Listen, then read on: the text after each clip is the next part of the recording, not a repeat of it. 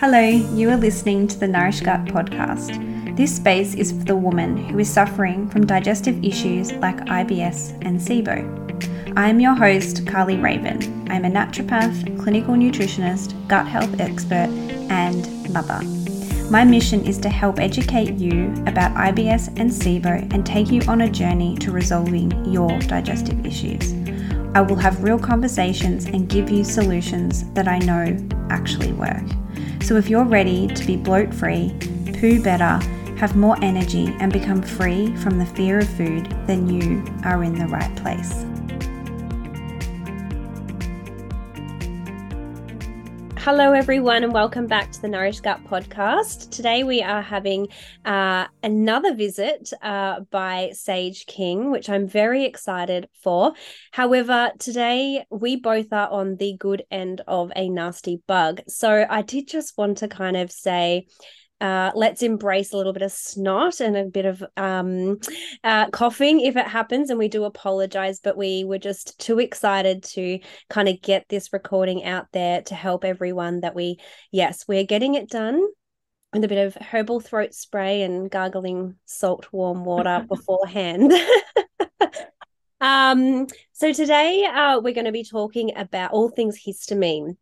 Um, and how histamine is connected uh, to so many things like stress, fertility, and of course, digestion.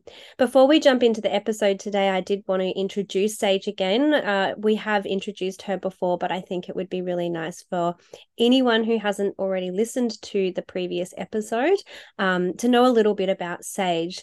So she is a diversity-friendly naturopath and nutritionist specializing in reproductive health, preconception care, infertility, I V F support, pregnancy, and postpartum care. Uh, she aims to guide and educate her patients through an evident, evidence-based model to optimize her their health and fertility outcomes, promoting healthy pregnancies, infants, and postpartum recovery.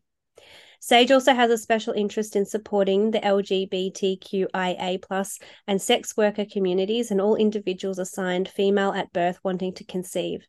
Investigating and addressing assigned male fertility for heterosexual couples or same-sex couples with a known sperm donor, or those undertaking fertility preservation as a key part of Sage's practice. As an educator and speaker, Sage contributes to practitioner educations on topics such as preconception care and L G B T Q I A plus inclusivity and reproductive health. Sage has contributed uh, to research alongside the N I C M uh, Health Research Institute investigating the impact on naturopathic interventions on uh, premature ovarian insufficiency and pregnancy outcomes. So you guys are in very good hands today when it comes to talking about all things fertility, but Sage has also done a lot of my practitioner mentoring programs um, and has a really big passion for gut health and addresses kind of gut health in all of her uh, fertility preconception care patients as well.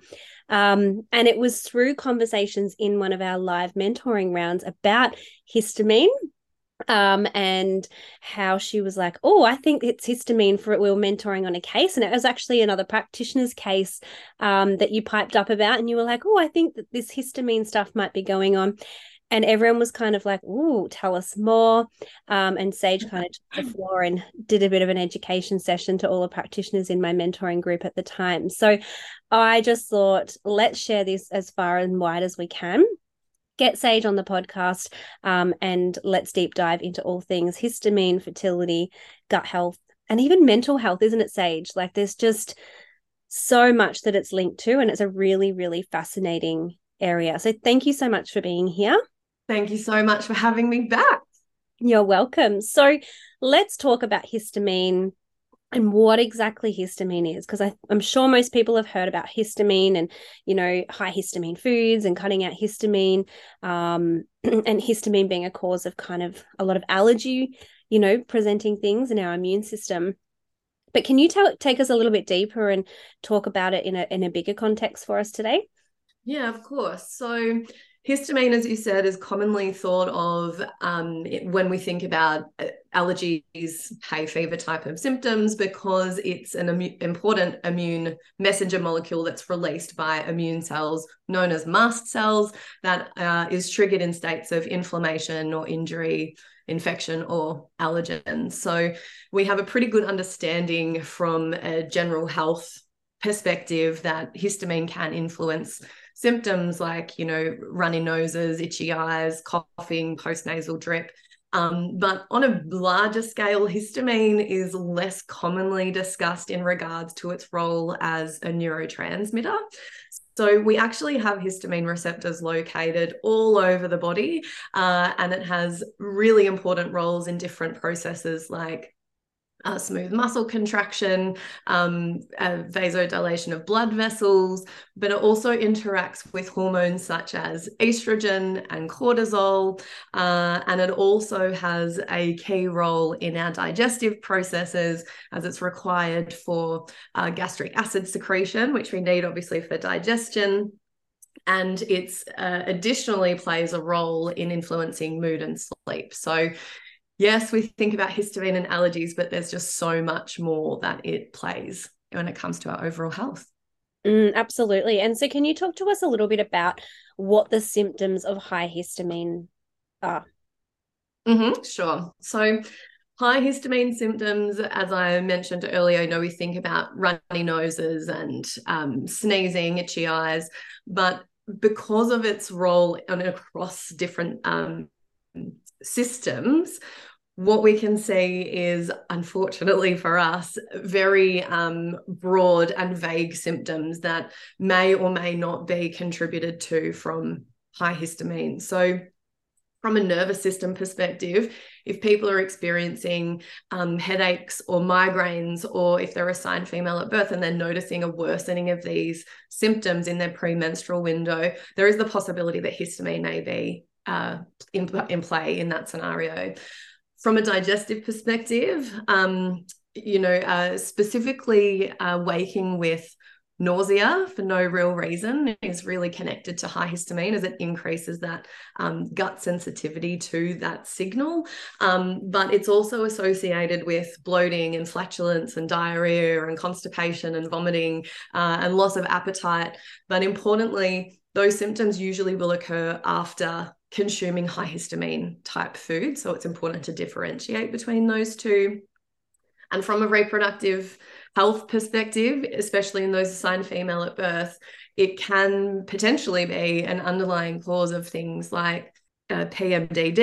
It can worsen period pain. It can increase heavy menstrual blood flow. Um, but it's also been connected to infertility and poorer egg quality in some cases as well. Mm, it just covers so many aspects and so many systems um, within the body. Can you talk a little bit, because one of the things that we spoke about in um, our live mentoring round, and I think what sparked our conversation, was around the anxious patient um, and that anxiety.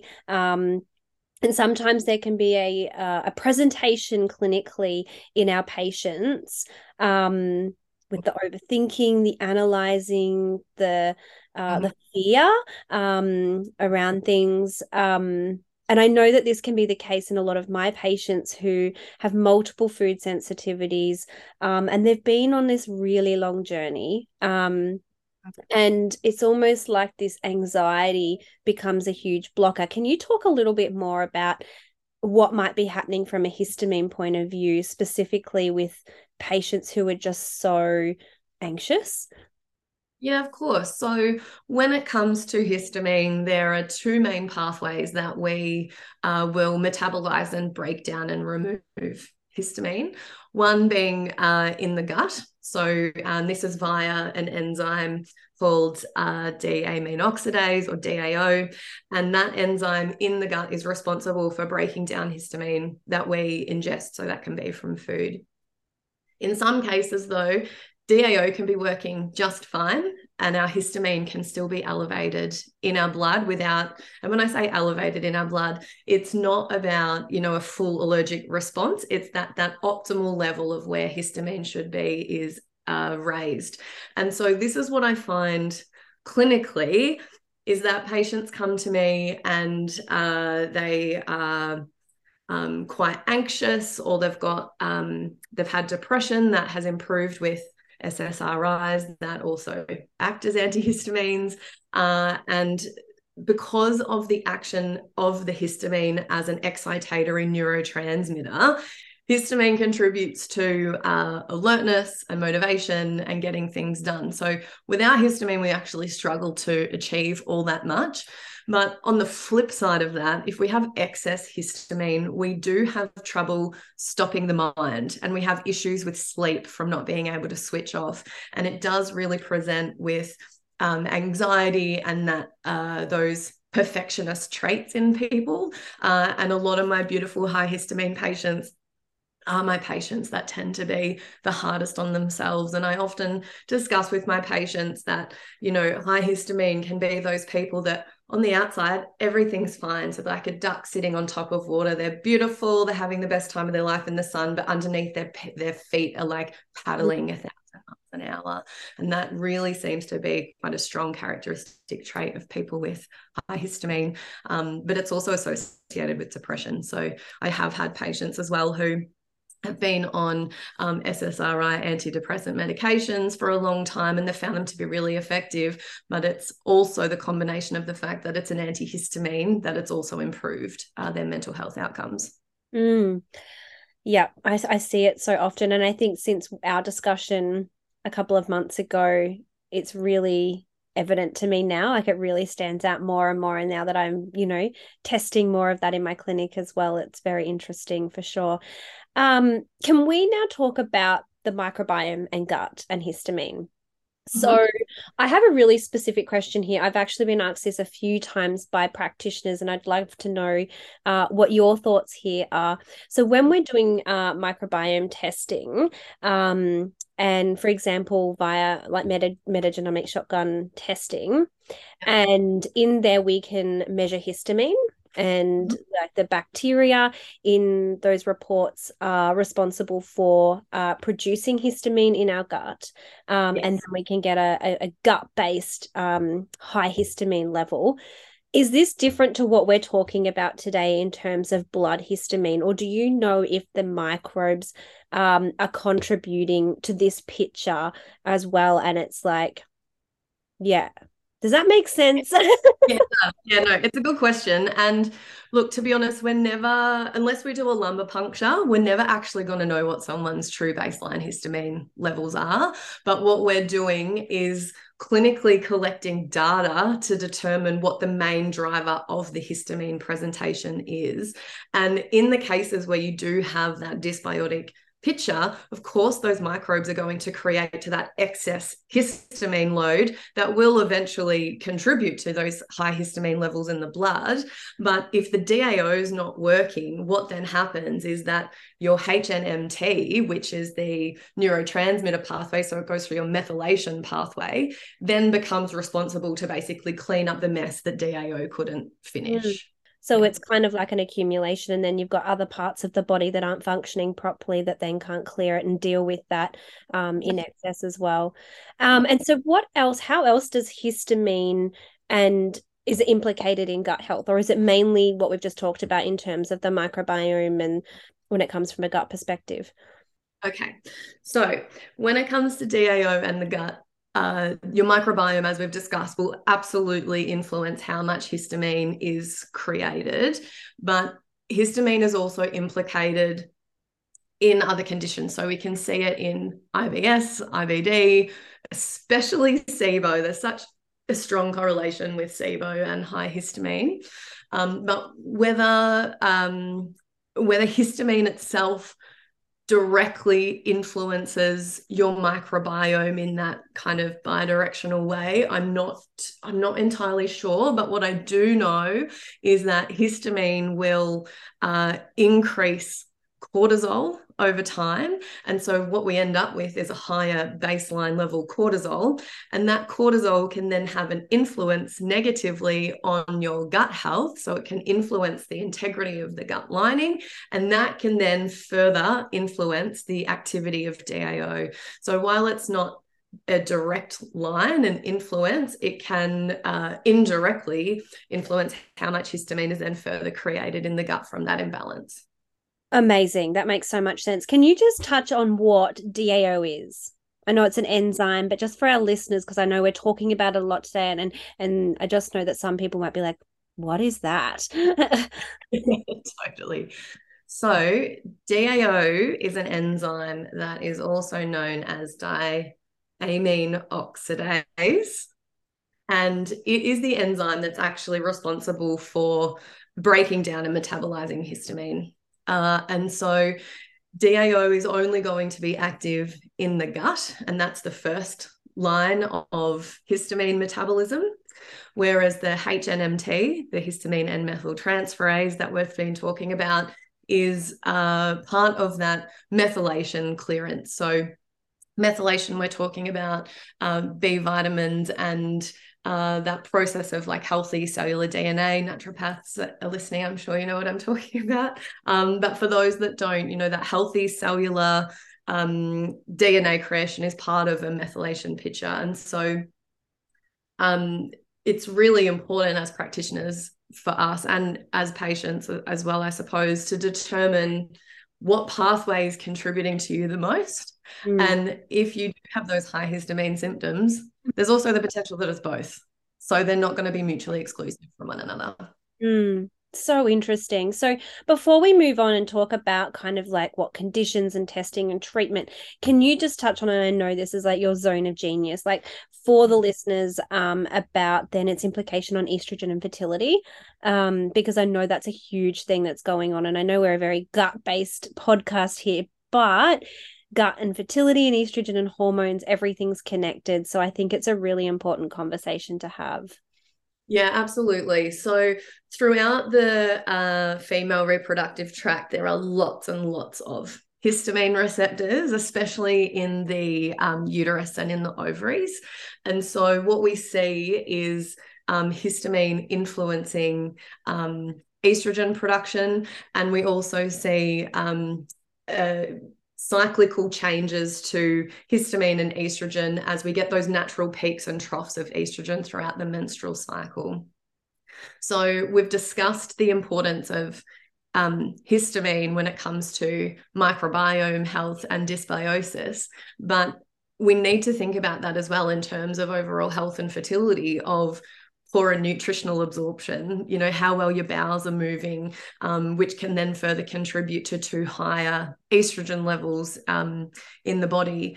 Uh, and when we talk about um, the influence of Uh, the H N M T pathway on clearing that histamine, what we're doing when we have high histamine levels is relying a lot more on those, you know, folates, B twelves, B sixes, B twos, all, and choline uh, and SAMe, all of those things that we need to create healthy eggs, for example.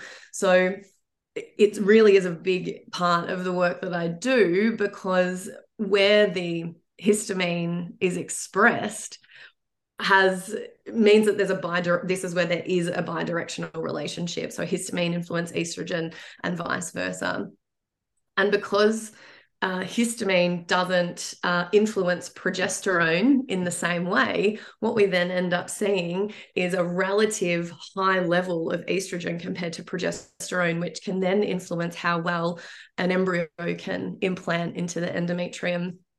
Uh, and because of its role also in the immune system, there's research dating back to like the seventies and nineties that showed positive pregnancy outcomes using antihistamines. And so because of its uh, immune stimulation, in some cases I have seen where histamine has also been part of the reason as to why an embryo transfer may not have been successful. Wow. So a range of other things, of course, but they're kind of the main ones that I um, speak to patients about regularly. Yeah. Thank you so much for sharing that. I think it's, you can, I don't know, you can really tell that it's your jam. You're just like getting this whole other world when you're talking about all things. I love it. I love watching. Um, I know. Like my um, eyes glazed over. I'm like, agility. Yeah, like often I have like people in from special specialty areas coming out, and it's almost like this trance, or they just kind of get lost in like as they're talking. It's so cool. Um, I'm just sitting here admiring it.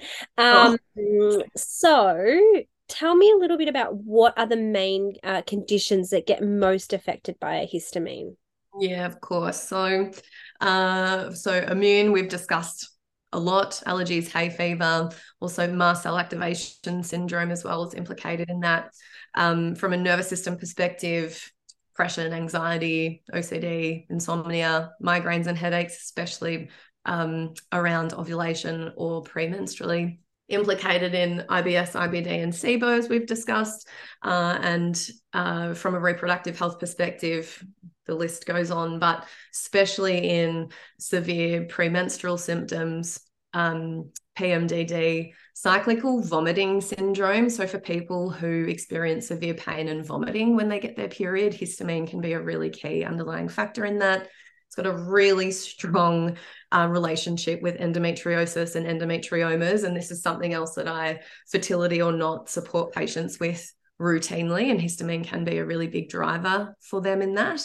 Um, but it can also be associated with infertility because it can impact um, ovulation, can influence how well an embryo implants. Um, but yeah, there's and there's a range of other things, like a, um, from a cardiovascular system perspective, can influence um, people experiencing heart palpitations, for example. I could go on, but they're kind of like the main ones that people are commonly seeking naturopathic support for that would have no idea that there's the potential that histamine could be at play for them. Mm. So then once you think that histamine might be an issue for patients, obviously we want to test for it. So can you talk a little bit about what testing can be done when it comes to assessing high histamine issues? Yeah, of course. So it really varies patient to patient, and of course best assessment is made with a combination of your um, patient's symptoms um, and your pathology Um, that's assessed by an experienced practitioner. That's the really important part of it. Um, but one of the key things that we do that you and I have discussed a lot is whole blood histamine testing, but it's important for patients and practitioners alike to understand that the way that we interpret these results is very, very different to how the test itself is supposed to interpret data. So um, what it's looking for is if there's an active allergic response going on in that moment, but what we are testing is what a baseline histamine level looks like without the, um, without the circumstance of an allergic reaction being in play. So mm-hmm. I'll always assess that, and I'll always assess um, uh, homocysteine uh, because homocysteine, of course, is going to give us further interpretation as to um, how replete we are in terms of those uh, important methyl B vitamins. Uh, and if we do need to support histamine clearance in any way, there's a lot of uh, considerations as a practitioner to ensure the safety in the application of using um, key nutrients to increase uh, histamine metabolism. But of course, we're always going to be looking at the gut as well. So microbiome testing, SIBO breath testing, I do all of that as well for my patients because, of course, it's one thing to say you have high histamine, but we want to know the how and the why and the drivers behind that. Mm. Amazing. And so then once we have found that patients have high histamine, what do we then do? Like, how do we treat these patients and support such high histamine levels, especially when they're affecting so much in the body? Yeah, totally.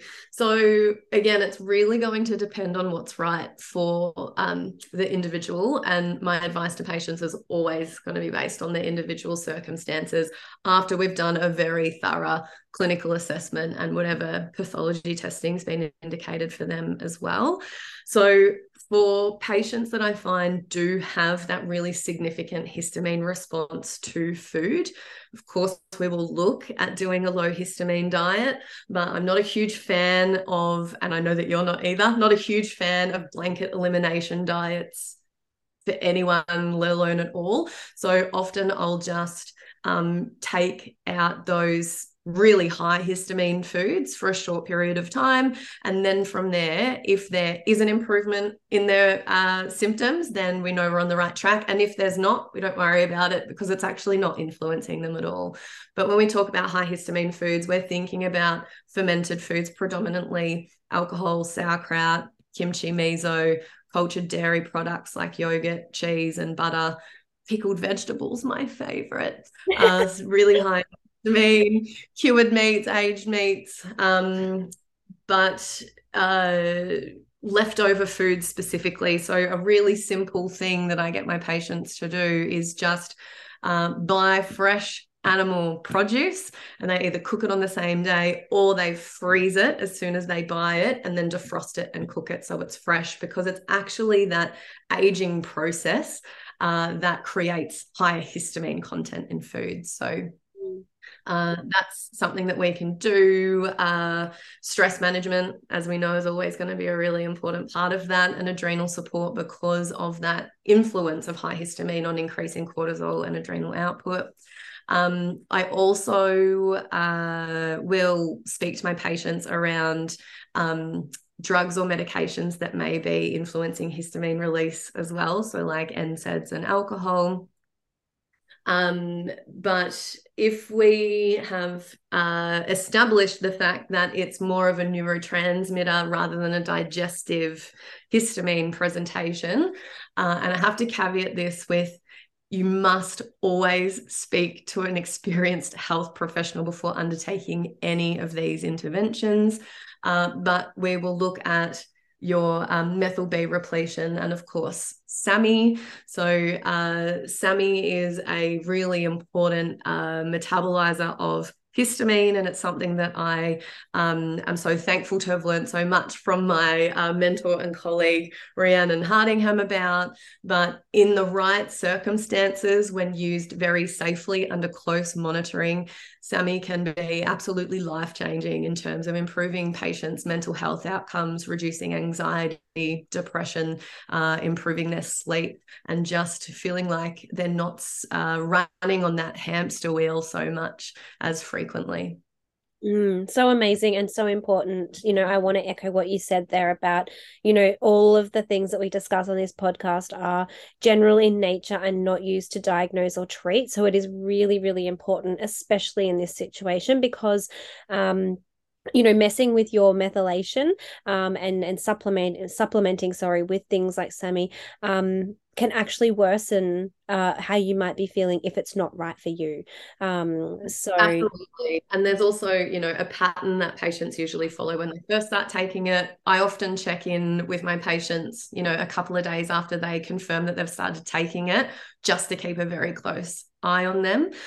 Uh, and, you know, for patients that have um, bipolar or any family history of bipolar, then SAMe is just absolutely not safe for them to take. Mm-hmm. Yeah. So please be careful with, you know, how you interpret that um, and use that information today. But I think it'll be really beneficial for practitioners. Um, and if you are seeing a practitioner, then have that discussion with them. Ask them about it. Or if you need a practitioner, you have um, the wonderful Sage here, or we have a team at the, at the Nourish Gut Clinic as well. Um, so is there anything that you would do from a kind of gut perspective, like probiotic? Do you know, I just thought I would, um, of course, have to finish up on something gut related. Um, is there any type of probiotic or gut-based treatment that you find effective? And you may not, and that's totally fine, but I just thought I would ask. Yeah, of course. Um, well, I always find, I know that there is specific strains and I can't think of them right now. But you're um, on the spot, sorry.